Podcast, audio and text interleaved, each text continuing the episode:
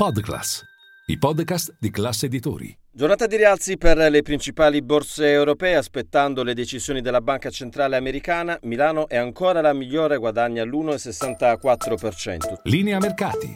In anteprima, con la redazione di Class CNBC, le notizie che muovono le borse internazionali.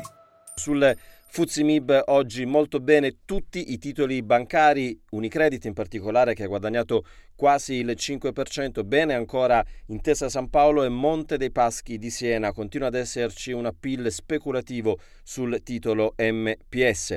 Il migliore è Amplifon che guadagna oltre il 5%, Qualche calo invece sui titoli del comparto oil and gas. Il più venduto oggi è Saipem, cioè del 2,90%, qualche calo anche sia su Eni che su Tenaris. Il petrolio si mantiene comunque abbondantemente sopra il, i 90 dollari al barile. C'è stato un calo oggi nella prima parte di seduta, poi ha recuperato. Adesso si è riportato il greggio negli Stati Uniti vicino i 92 dollari. Cresce l'attesa, come dicevamo, per le decisioni di politica monetaria della Banca Centrale Americana, questa sera Powell, eh, salvo sorprese, prenderà una pausa nel suo percorso di eh, rialzo dei tassi. Ovviamente il momento clou sarà la conferenza stampa quando Powell indicherà quelli che sono i livelli della lotta all'inflazione negli Stati Uniti. Tra le storie del giorno, Tim che continua a salire sulla scia di una